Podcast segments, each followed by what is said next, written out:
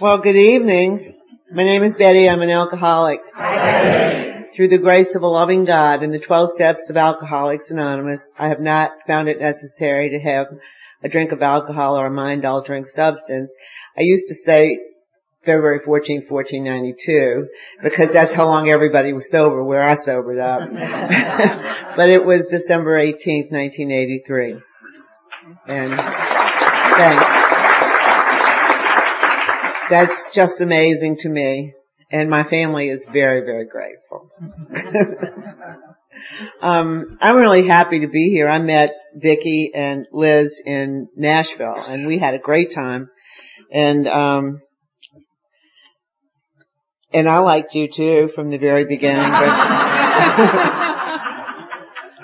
you know, I, it, it's just so easy to like people in Alcoholics Anonymous. Today, it wasn't always. I just did not like you when I first got here. And, um, and that's understandable because I just didn't understand a word you were saying. You were talking about love and kindness and all that stuff and I was just mean as a snake, you know. but, um, I, I'm from New Orleans, Louisiana, and that is some place to drink in. Actually, it's real hard to tell the alcoholics from the normal drinkers in New Orleans. they all drink the same. And I, I, had to leave New Orleans to find out I was an alcoholic, you know. Um, they have wonderful, wonderful AA in New Orleans. And there's a conference in May, I think, it, every year called the Deep South Con- um, Conference and it's really wonderful. The first one I went to in sobriety, I had a sponsor who dragged me to conferences whether I wanted to go or not. And, um, and that was really special for me because I didn't know there were so many of us for one thing. And I didn't know that some of us were articulate and could talk about those things that we had done. I wasn't, I wasn't talking at that time. I was too, it was too, I was too new for, for that kind of talking. But, um, I always give this little thing for my family when I, when I talk. You know, I had, I came from a really good, warm, loving family, uh, who spent all of their time, all of their energy, all of their money trying to figure out what was wrong with me. And I can remember that my mom took me to the family doctor one time and, um, she said to him, this is our eldest, Betty. She's moody and high strung. Could you give her something? and he did. And, uh, maybe some of you are old enough to remember Miltown. That was the first tranquilizer, you know, and that's really not what I wanted. and I just didn't like that kind of feeling, so I didn't get hooked on that kind of stuff. But when I sobered up, I went to, uh, to the courthouse one day, and I walked excuse me, And then they had a big drug display. I thought about that last night at the prison. And it was for the kids, you know, to, uh, whatever that just say no as if you could do that if you ever, it's my favorite. Just say no. Well, some of us can't, you know. It's like those people in AA who say, just don't drink. Well, hell, if I could have just don't drink, I wouldn't have had to come here, yes? but I looked in that display, and with the exception of LSD, I had taken everything that was in there. and didn't, never had to buy any of it on the street. Got it from doctors for the most part. But none of that really I could, I could not do some of that stuff. I just couldn't not do alcohol. And I didn't discover it right away. But I suffered terribly from the disease of dissatisfaction.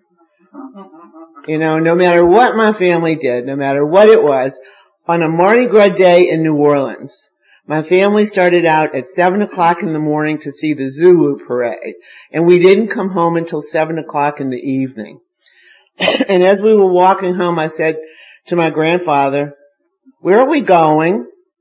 And he said, we're going home. It's over.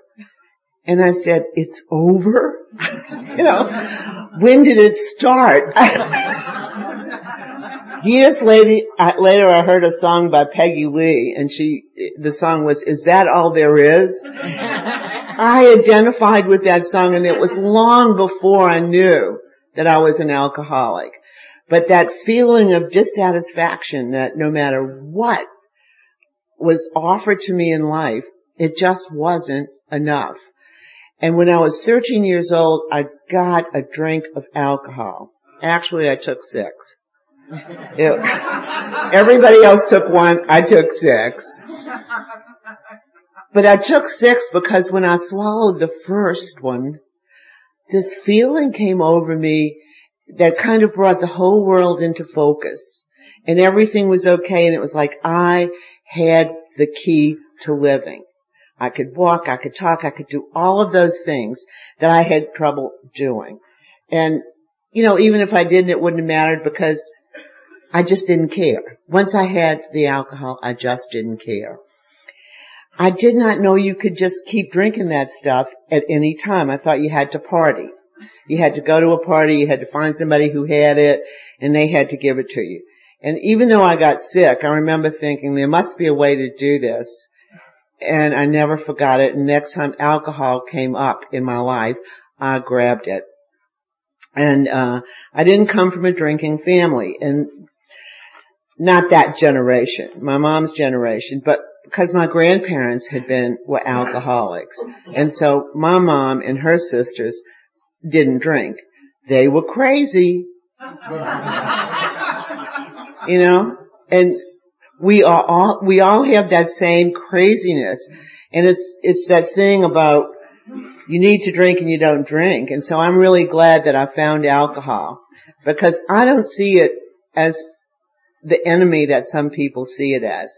Alcohol worked for me.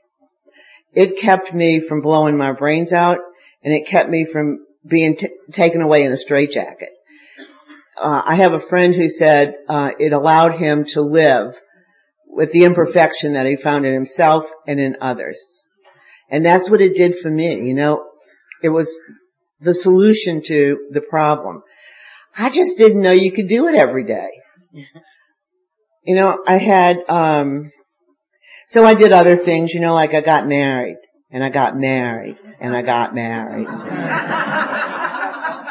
so far that's it. I got married, got married, got married. And I did not pick the best guys.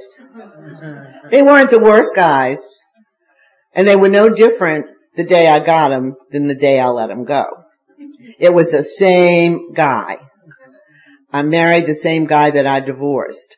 What changed was I got tired of trying to, to change them. Or I had sucked the life out of them. You know, when there was nothing left, they were a hollow shell. yeah. But I didn't have a good picker. And the reason is because I'm a recovering princess today. And this is how an alcoholic princess looks for a man. And this is the way men look for women too. So don't just think you're sitting there gonna get out, you know, skip out. You do the same things. I'm looking for a prince. I think I deserve a prince.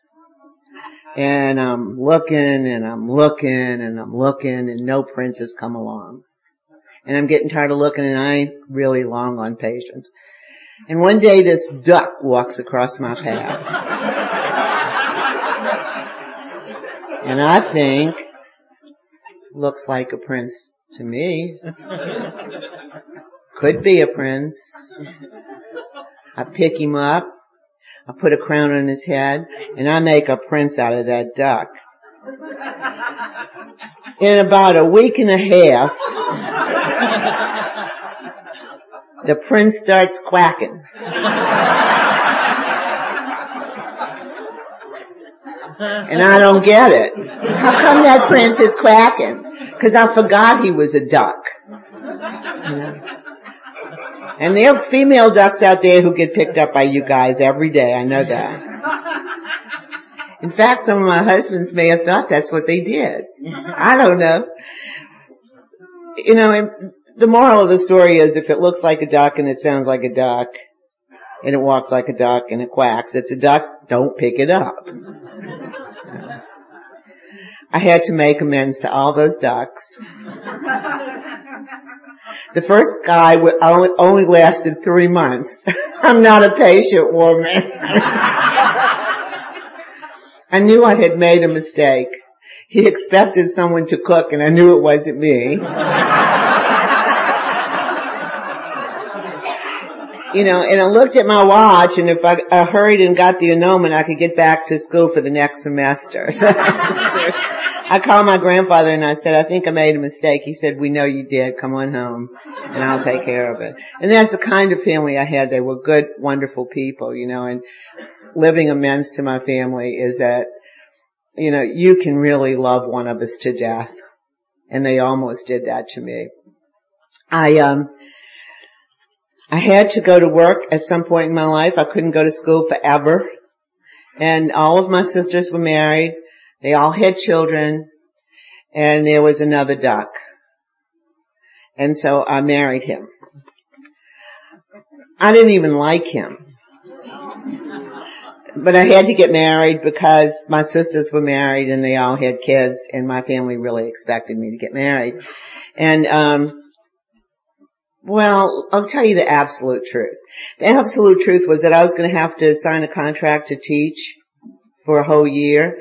And I thought, if I married him, I won't have to. now, I didn't admit that to myself until way later in life, you know, that that's really what the motivation was behind marrying the second guy. And then I was stuck with him. I had to stay married to him. I didn't want my family to think I had poor taste in men. Poor judgment. You know, but I lied to myself over and over and over again. And what I said was, let me get my glasses. If I ever get rid of this sucker, my life will be good. If I ever get rid of him, I will be able to do all the things that I ever wanted to do. If I ever, ever am able to get rid of him, I will be the wonderful person that I thought I could be. I don't know why I didn't think I could do it with him there, but that was my excuse. And then I did, you know, I did lots of wonderful things in my life and I did lots of, all for the wrong reasons, but I did some really good things in my life. And when, after I was sober and I, I had a sponsor who would always say, what's your motivation? Question your motives. Question your motives. I started looking at my motives for some other things in life. And what I found was, and this is really sick, and I could only tell it to a room full of recovering people. This is the only place I could say this without people going, there's something wrong with that woman. no matter what I did, no matter how good it was, I did it with this motivation.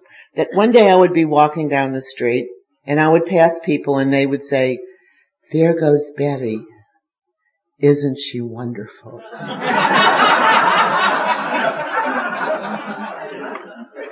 everything in the supermarket, you know. That's Betty.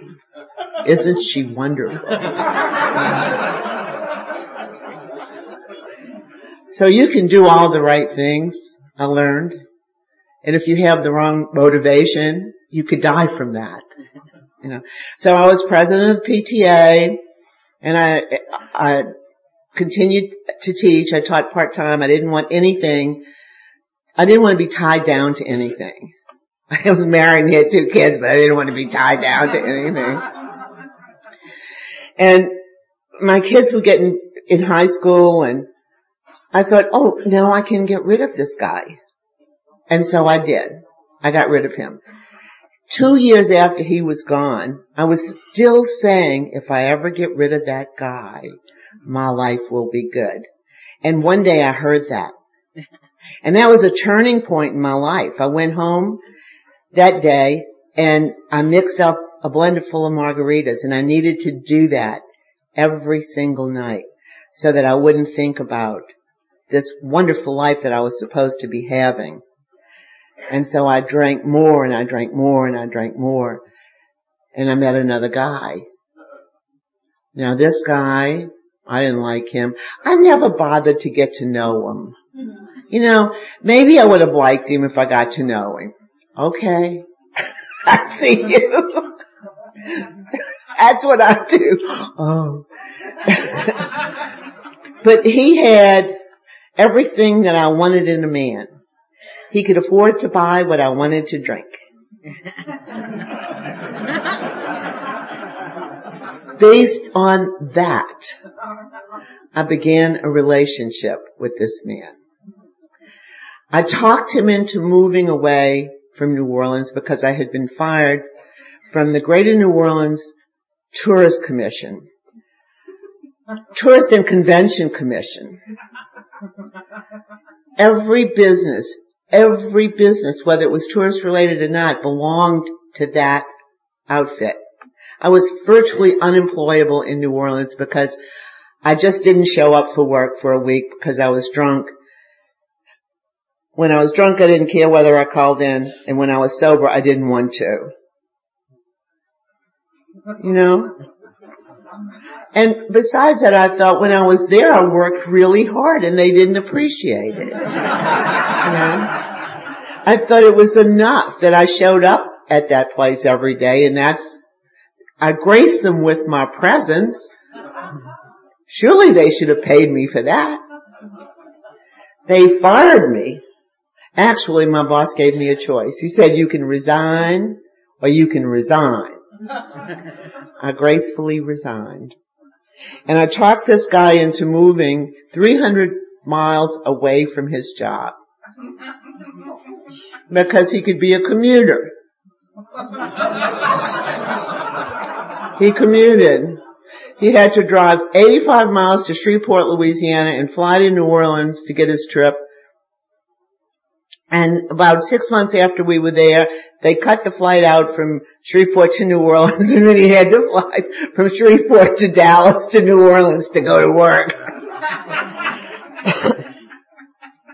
he never really said there was anything wrong with that. He drank with me and he ended up getting sick.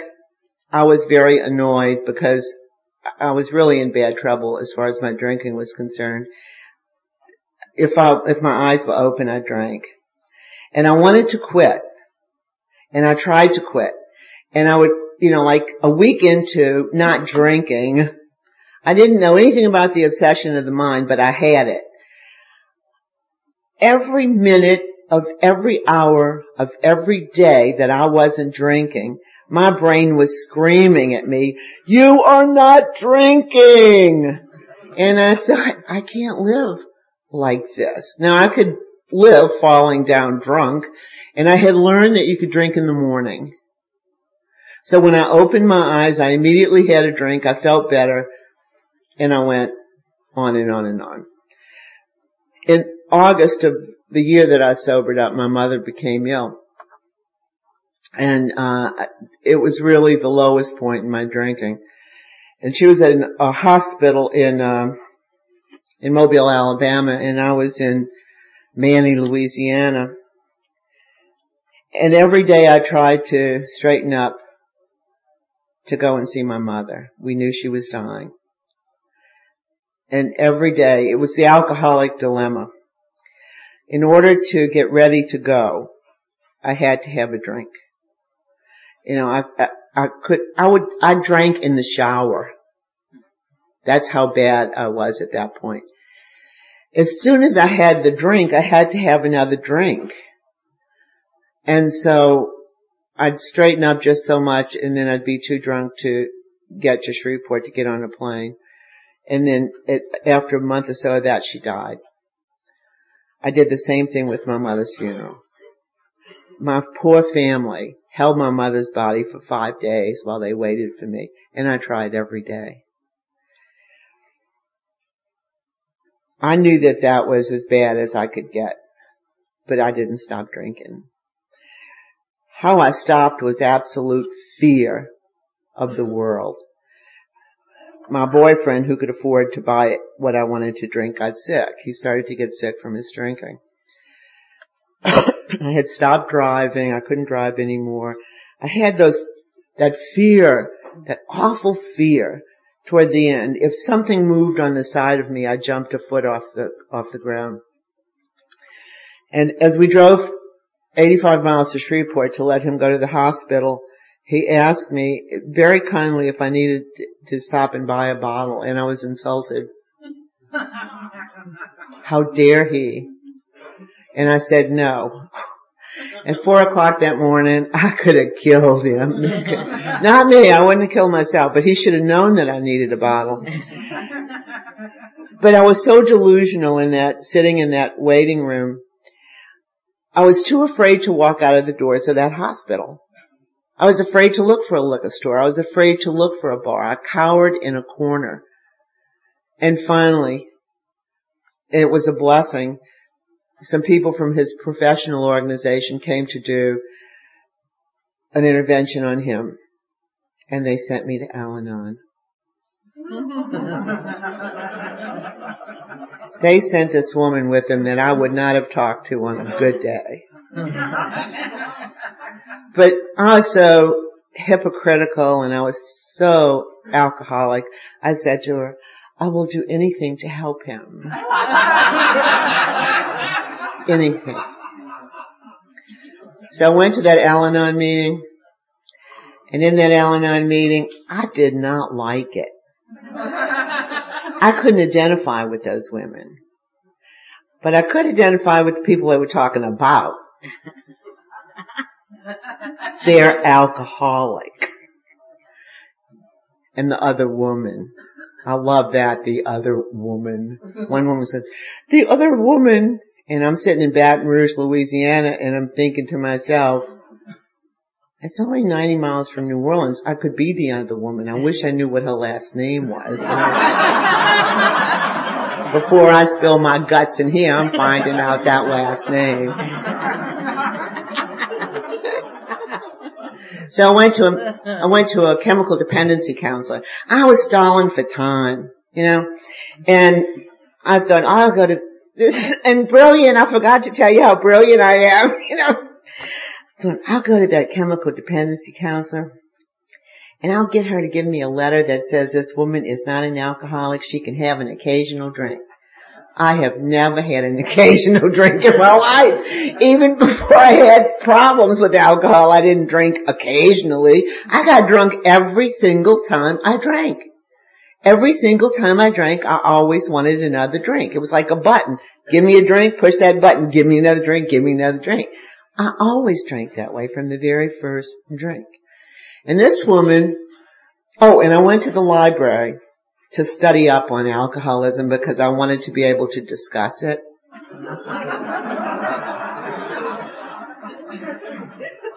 what I found was that the chief symptom of alcoholism is denial. So I told her I may be an alcoholic, just so she wouldn't think I was denying anything.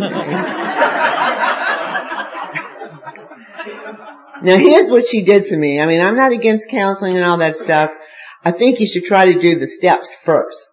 If you get to the 12th step and you still need a counselor, man, go. You know, but don't waste your money till you finish the steps. Mm-hmm. At least that's what they told me and that worked.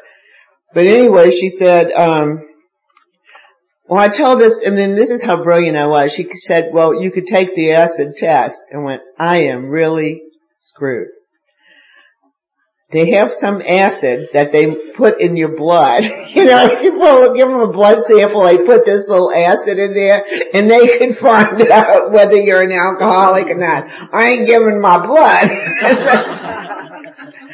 what she, what her acid test was, you say what you think normal drinking is, and then you do that every day. You know, and so what was I going to say? A quart of scotch? and as much beer as I need until I get to like the three o'clock mark so I can start drinking the scotch. I can't tell her that. Made me sign that check, $50 that for an hour every day. And that's what she did that saved my life. Because after two weeks, I couldn't talk to myself about how brilliant I was. Because after all, I was signing the checks and she was cashing them. That ain't brilliant. so I made the big decision to tell the truth. And maybe even have to take that acid test. And I went and I told her, you know, I drink every day and I drink a quart of scotch every day. I wasn't drinking that much then. I was just drinking like a two liter of wine and a screw top because I never could really get that wine quart thing going. so I got to, I like that Gallo Chablis. I mean, I could drink that stuff. Sometimes I'd have to put a shot of scotch in it just to get it out. So I'd, I'd just kind of walk around with that fancy glass, you know, and I'd have a shot of scotch in there.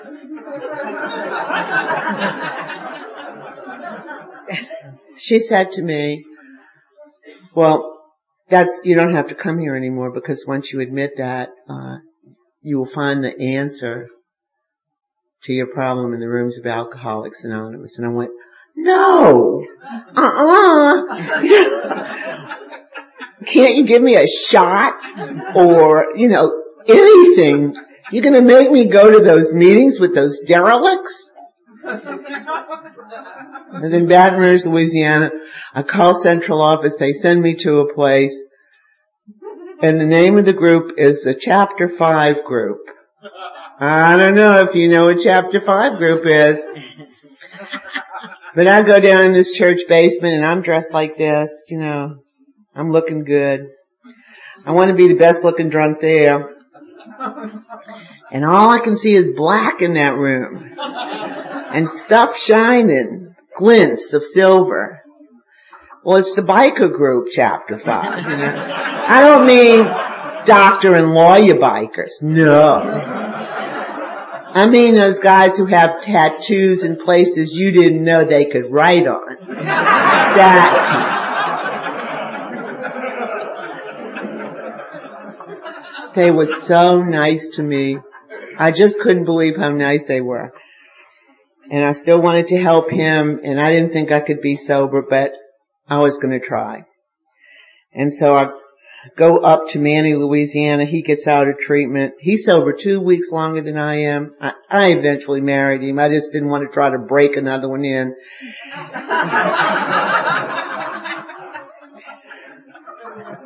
He's over two weeks longer than me and it's the longest two weeks of my life.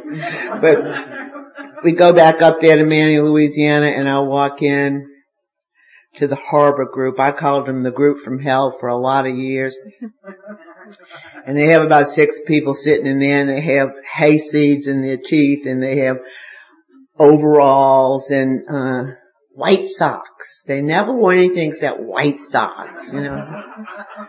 And I'm brilliant and I'm educated and I'm beautiful and I got money and I got all of these things, you know.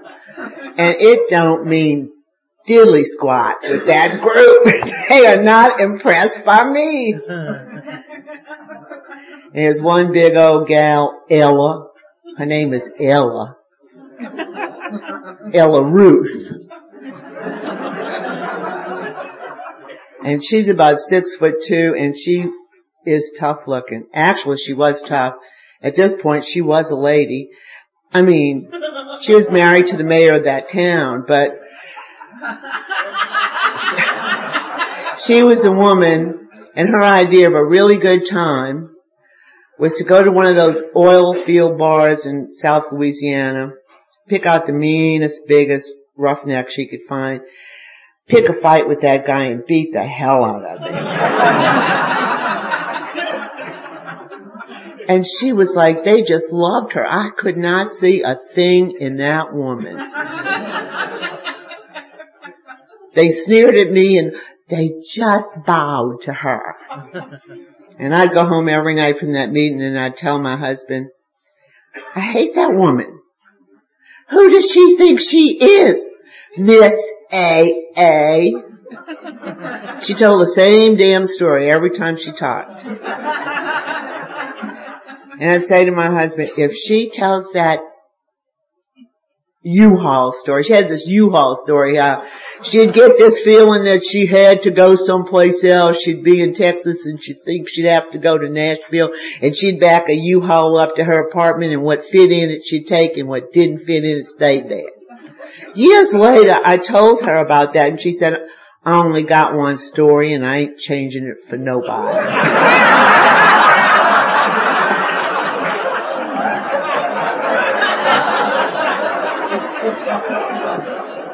And I tried to hurt their feelings and I tried to be ugly to them, but they just didn't care. They couldn't have cared less. And, uh, they'd come to me and ask me if I want to go to a women's meeting and I'd say no. You know. I told one woman, I honestly said this to a woman, I said a few things in the beginning of sobriety that I just can't believe today. You know, one of the, I did, I told this one woman, asked, all she said was, how are you doing? And I said, it's none of your business. I did not come here to socialize with the likes of you. She said, keep coming back, honey, it gets better. They asked me if we would do the coffee for this big fish fry they had. I actually said this to me. I didn't want to do it, but I knew I, I knew what you could do and not do in Alcoholics Anonymous from the very beginning, but I said to him, we will do it and we will do a better job than had ever been done before. and he said, I'm sure you will. Keep coming back, honey, it gets better. And I went on like that for about three months and the only reason I didn't drink was because he wasn't drinking. And I was not going to be the first of us to take a drink. And I just love that about God. God just uses whatever God has. And all God had in me was pride and ego. And so I got to sober up with this guy who, you know, was by the book guy. And I just got carried along by that because of my pride and ego. But at almost three months sober, and also I would have bought a year's sobriety if they would have sold it to me. I would have bought it because those people with that my name is Lou LaBelle. Through the grace of God and the 12 steps of Alcoholics Anonymous, I haven't found it necessary to have a drink since February 14th, 1492. and for that I am grateful.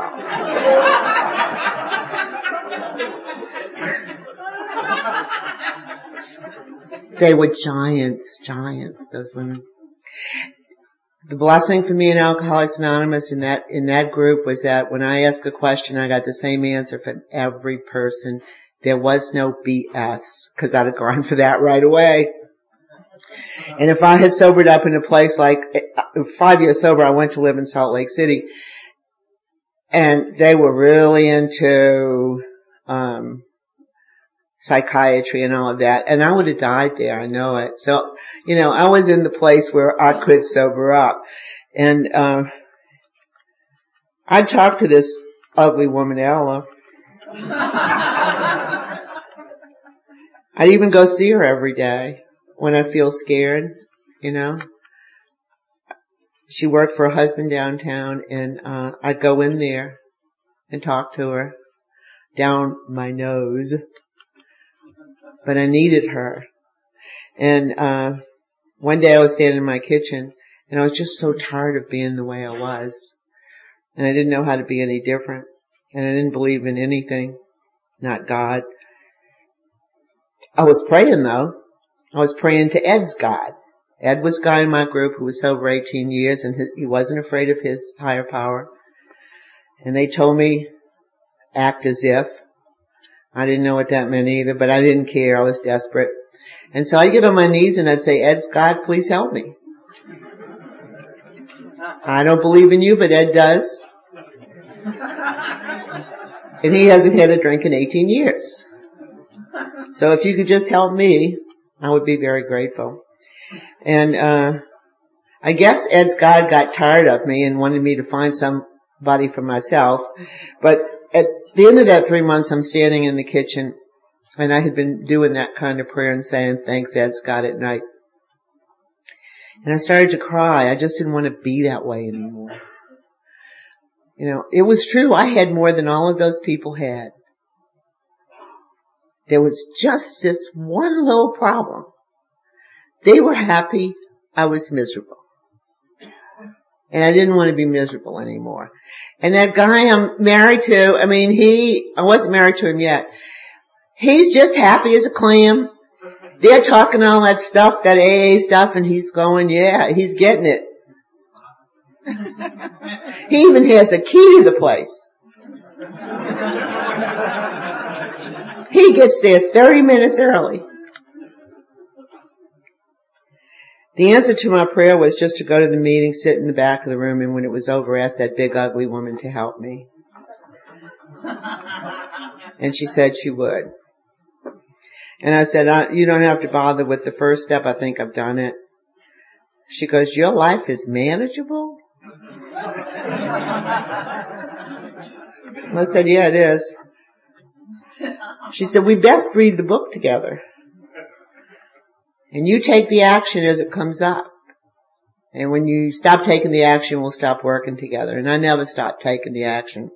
And then she gave me advice, but she only gave it to me once. I could tell her what my problem was once. If I called her again with the same problem, she would say, honey, I know the problem. And I gave you the answer. Now tell me about the solution.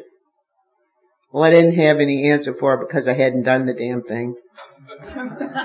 and so I learned that I had to do what she told me to do in order to call her and bitch some more, you know? or sometimes I'd go to call her and I'd reach for the phone and I'd go, oh, I know what she's gonna say. And I'd just do it. Um, I like it. I like this whole group of women because we had that. We had a group of people who supported themselves. Of course, I hated everybody. And I would go to Ella and I'd say, I hate Edna. She goes, well, Edna's just a fine lady. What is it that you hate about Edna? I said, she's 65 years old and she thinks she's so cute and she's so spoiled. She said, do you think it's any cuter at 47?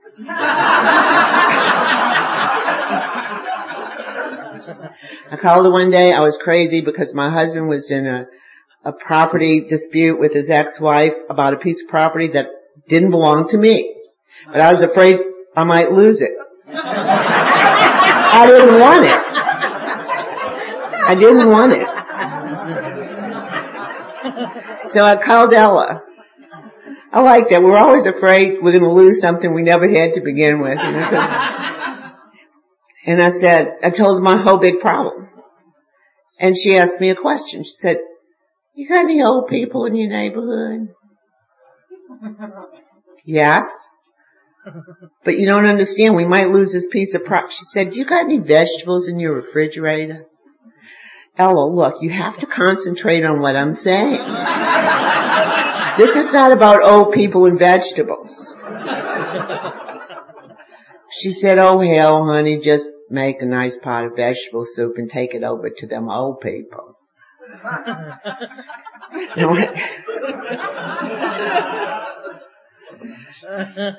I did it. Cause then I could never talk to her about it again if I didn't do it. I had to do it to prove she was wrong.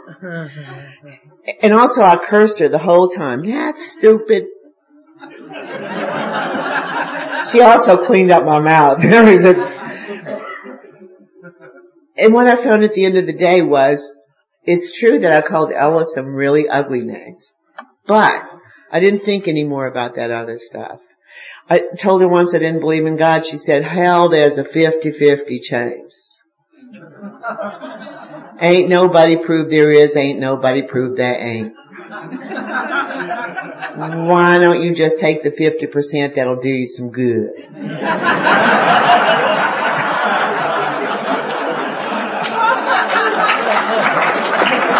I did. It made perfect sense to me. Why choose the other way? So I gave Ed's God up and I started to try to invent one for myself. She was a wonderful woman. She died when I was six and a half years sober and she really loved me. And for years I thought it was because I was lovable. it was because she was a loving person. I mean, that's Alcoholics Anonymous.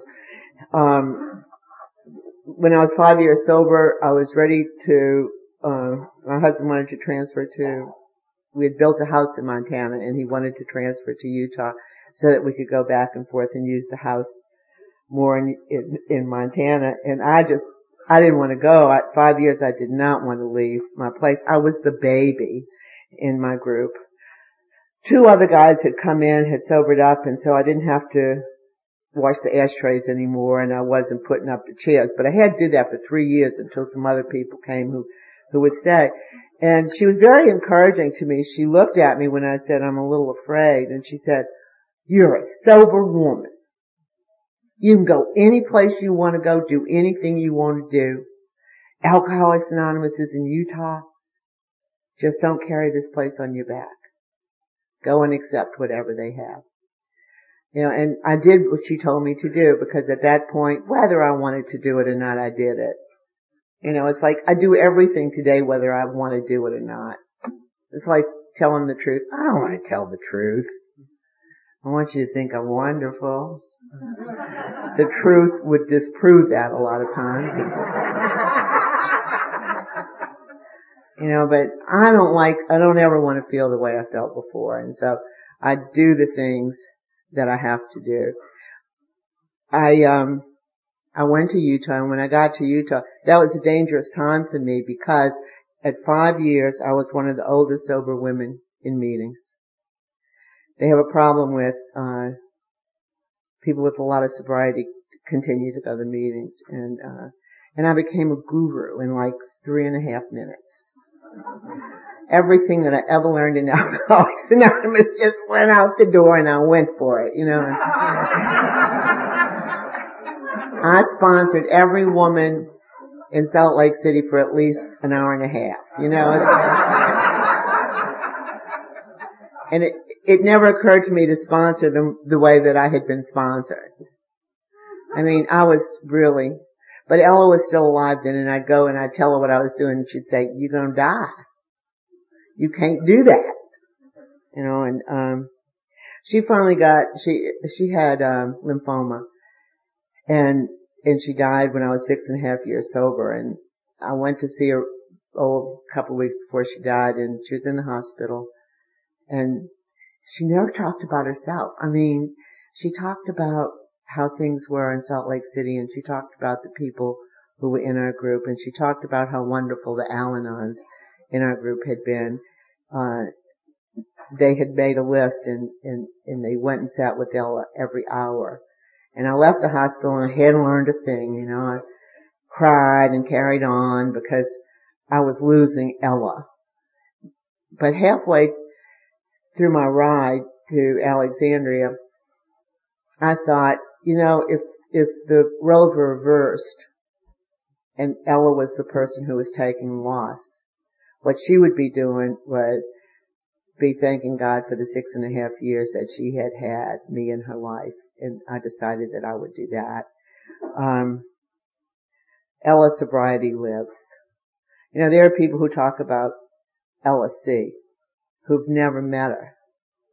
But that's how influential she was in my life. She was, she was a wonderful, wonderful person.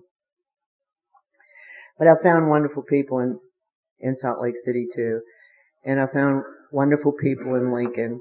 And what I learned to do and I was also really afraid that I couldn't stay married to that man that I finally married when I was two years sober. And he was two years and two weeks sober.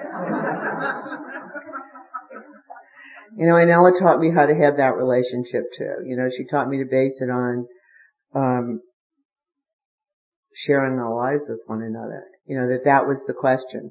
Do you want to share your life with this person?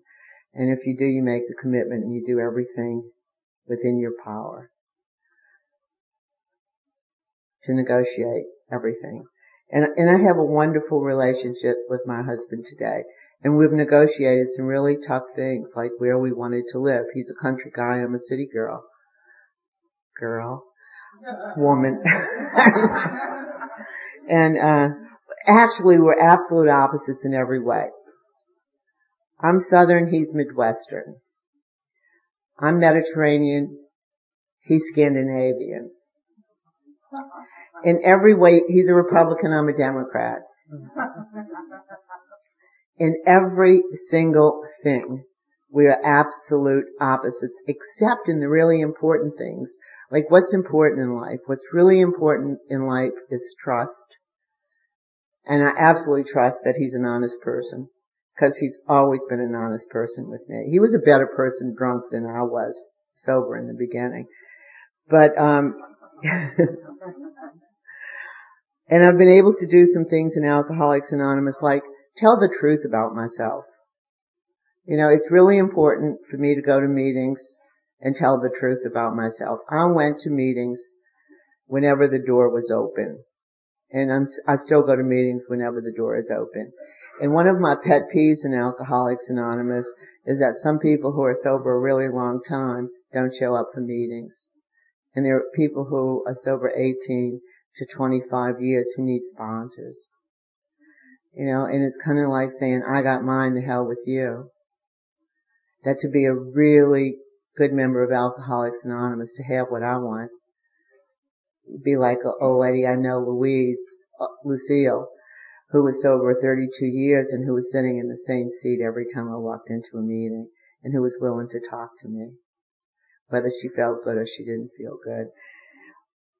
There are wonderful people in Alcoholics Anonymous and I don't know where I'd be without them and so I really believe that I need to show up for everybody else in Alcoholics Anonymous, whether I feel like it or not. I'm really grateful that one of the things I was taught early was that Alcoholics Anonymous is an integral part of my life. I just started getting ready. I just, I go to a meeting, every day there's a meeting. I just start getting dressed at a certain time and I go, it's one hour a day. You know, a small price to pay for 23 hours of peace. Uh, I, I went through all the steps with Ella.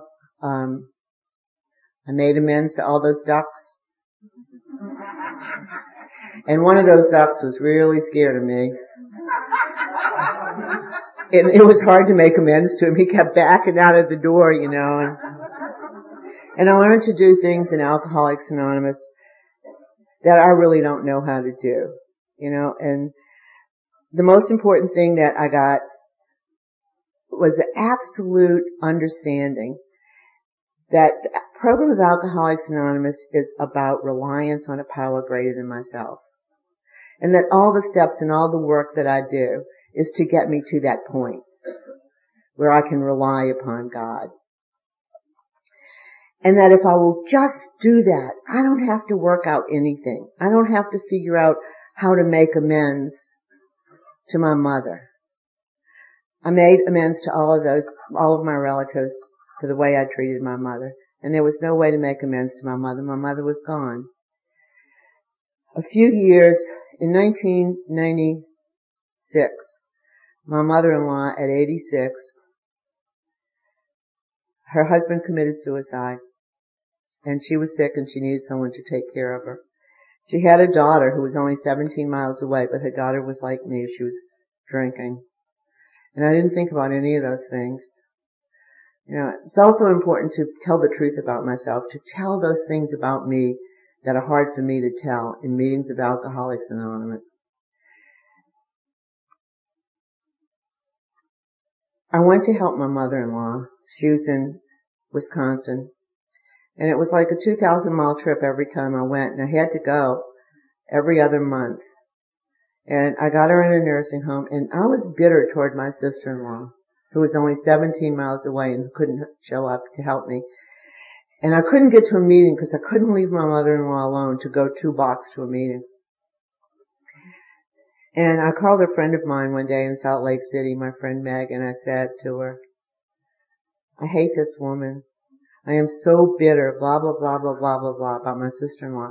And my friend Meg said to me, gee, Betty, it must be really hard for you since that's exactly what you did to your mother. And I had forgotten that. You know? And had I not told the truth about myself in a meeting of Alcoholics Anonymous, Meg would have not had the information to give back to me. And I realized that while I'm being bitter, God has given me the opportunity to make amends to my mother by helping somebody else's mother. I don't know how, how you would learn that. I wouldn't have learned that on my own. I would have learned it only because my friend was willing to tell it to me. And I was willing to listen and I had been willing to tell it. One of Ella's favorite sayings was become willing. Just become willing. And that's what I've learned really. I mean, that's the story, that's my message. That if I'm just willing, and if I just really do the program of Alcoholics Anonymous, exactly the way the short version of the first 164 pages is the last chapter in the, on page 164. You know, and every time I hear it at a meeting, every time I hear it in a big book study, no matter who's saying it, it's the voice of God. It says, abandon yourself to God as you understand God. Admit your faults to God and to your fellows. Clear away the wreckage of your past. Give freely of what you find and join us.